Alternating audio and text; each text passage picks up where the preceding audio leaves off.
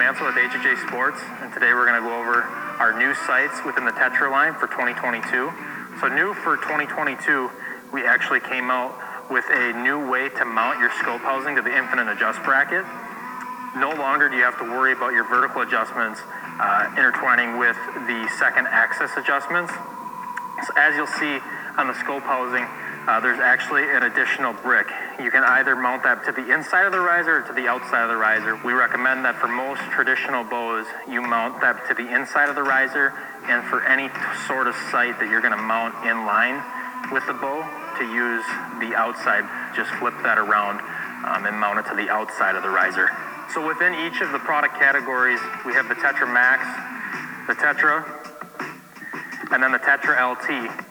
As always, our Tetra line of sights come in four different scope housing size options, an inch and three eighths, an inch and five eighths, an inch and three quarters, and then also our four pin housing, which is an inch and three quarters. We also offer a 10 thousandths pin and a 19 thousandths pin for both single pin and four pin options.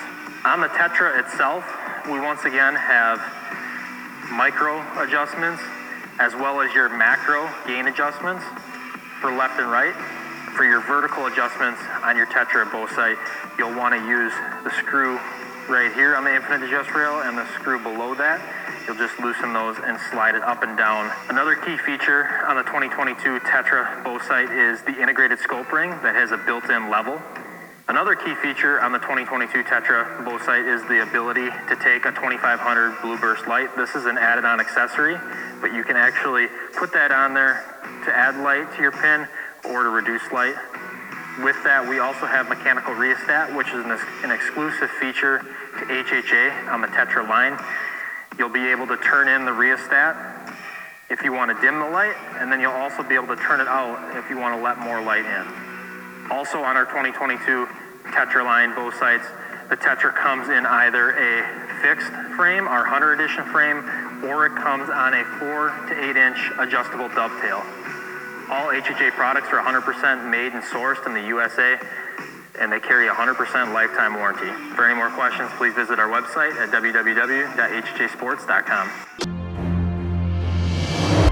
Hello, we're at the ATA show at uh, Veteran Innovative Products, uh, an all-American made and manufactured broadhead. So we've got a new one for 2020 called the Combat Veteran 4-blade. As you can see, four blades. Got a lot of the same high-quality materials we use with our original two-blade Veteran, but the Combat Veteran has a different deployment system. How it deploys is you just squeeze a little bit on your main blades, okay? Those compress, and then the broadhead opens. Still has our momentum management compressible blade technology. So the cutting diameter is inch and a quarter by two inches on this when deployed. Uh, in flight, it's one inch by inch and a quarter.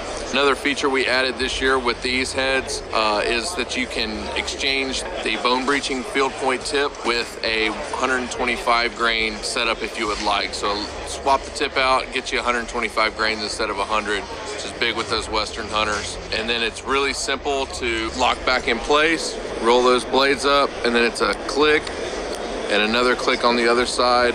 It's completely set in, will not prematurely deploy, will not rattle free, solid containment, 100% deployment every time. So we've made a lot of good adjustments and refinements to it to make sure that it's guaranteed to deploy every single time. So that's what's new for VIP this year. Welcome back, guys. This podcast is brought to you by RPG Coffee Company, a veteran owned and operated socially responsible coffee company born to support members of the military, law enforcement, and firefighting communities by donating 50% of their profits. The true secret to living is giving. And don't forget to join the RPG Coffee Club today. Don't wait until you run out. Stay ready to rock by having RPG coffee delivered straight to your door each month with our coffee club.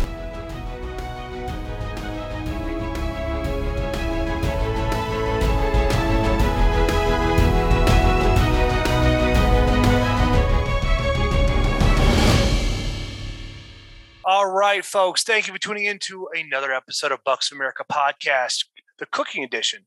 I'm your host, Jeff Vance, and today I have Armando with the Bohich, and he's got this delicious elk recipe he was sent me yesterday, and I want him to tell us all about it. And I'm just gonna t- I'm just gonna shut up and let him talk about it because it just sounds mouth watering.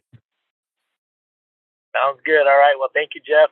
Uh, the meal that I'm talking about, he mentioned, hey, give me a nice wild game meal. And so this is kind of new to the repertoire. I haven't been making it for too, too long. But once I started making it, I couldn't stop.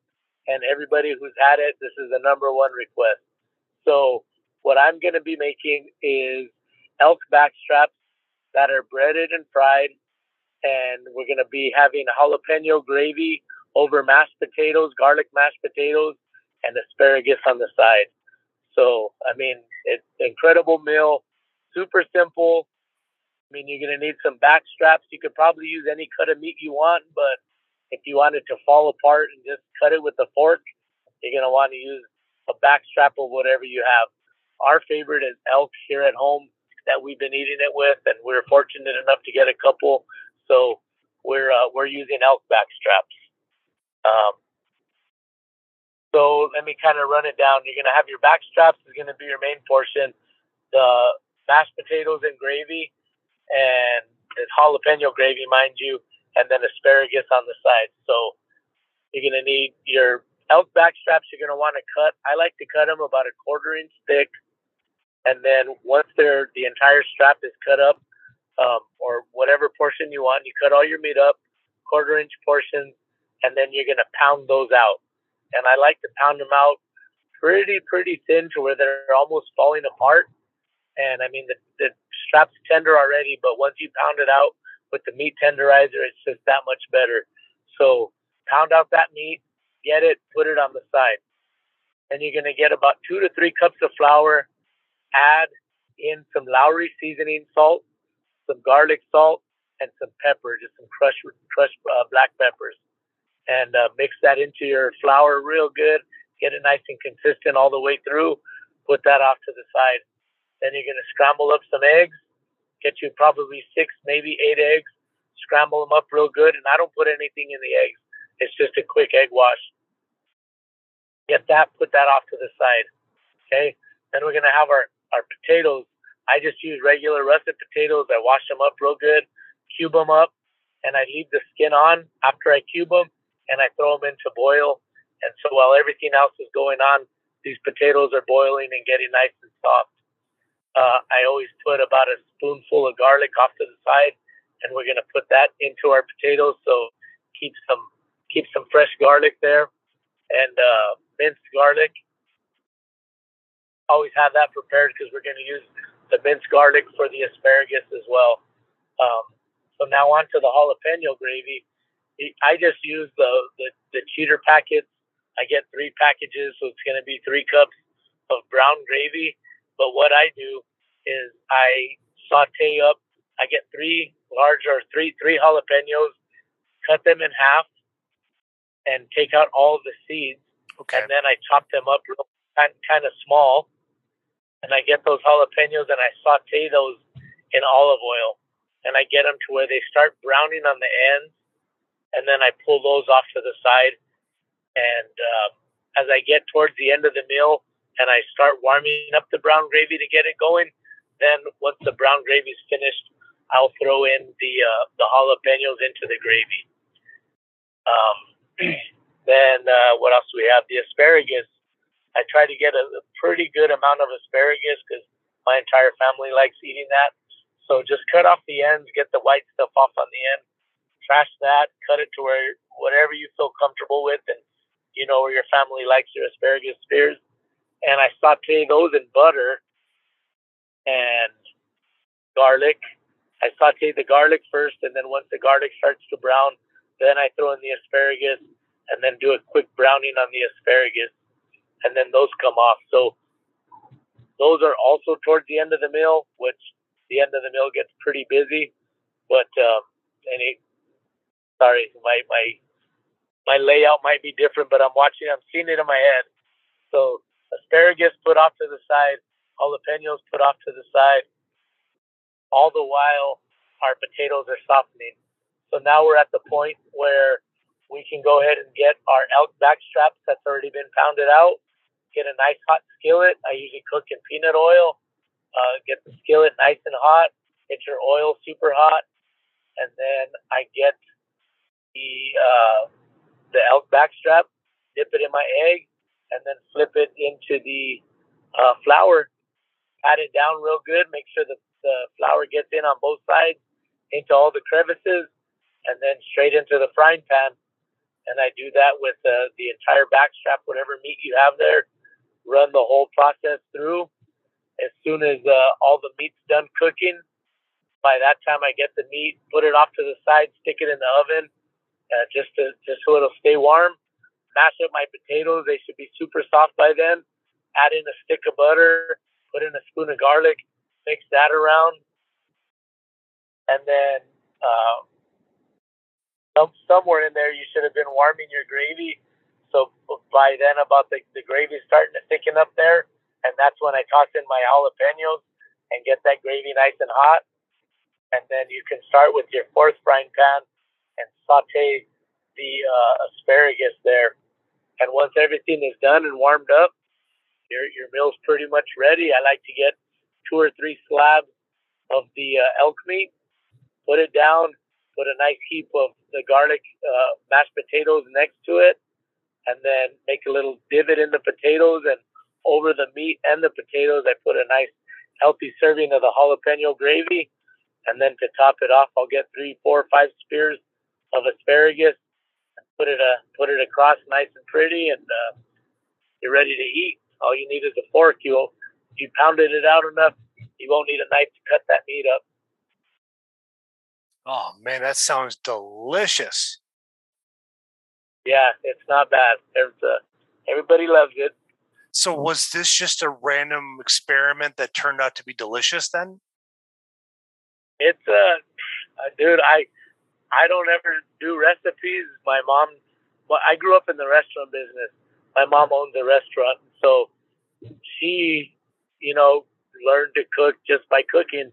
No, no recipes, no portions, no nothing. So she just always said, if it sounds good, make it. You know, if it if it needs more, put more. If it needs less, put less. Like just figure it out, type of thing. So I don't know. We just started piecing it together and ended up with that meal one day, and now that's used.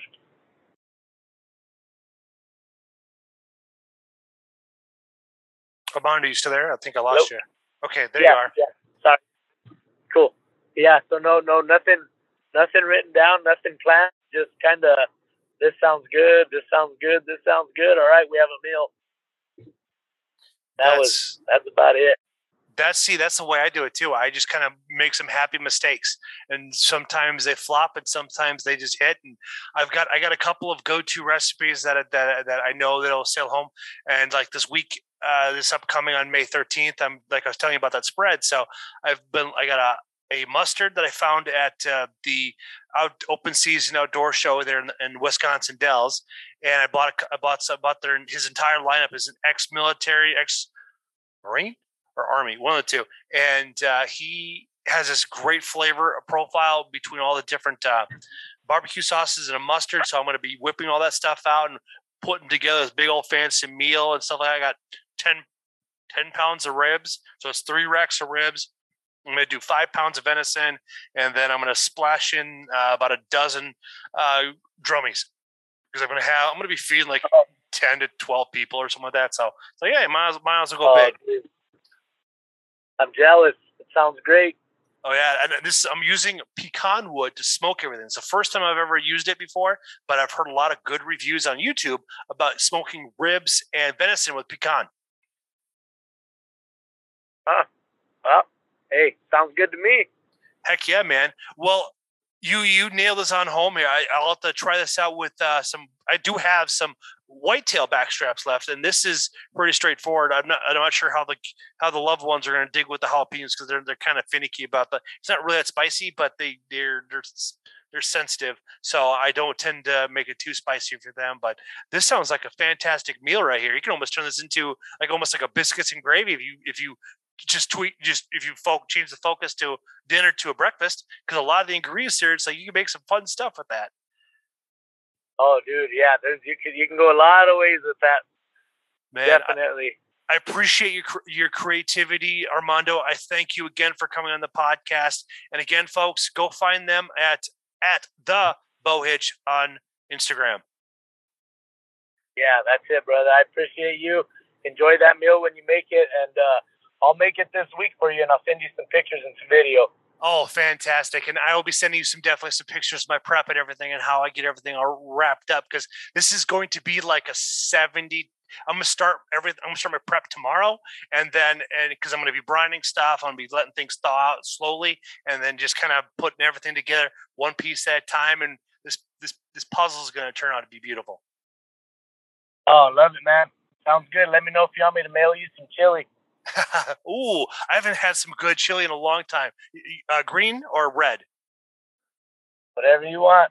I like both, so I'm not gonna. I, I don't argue. Uh, we'll see. We'll, well, I'll tell you what.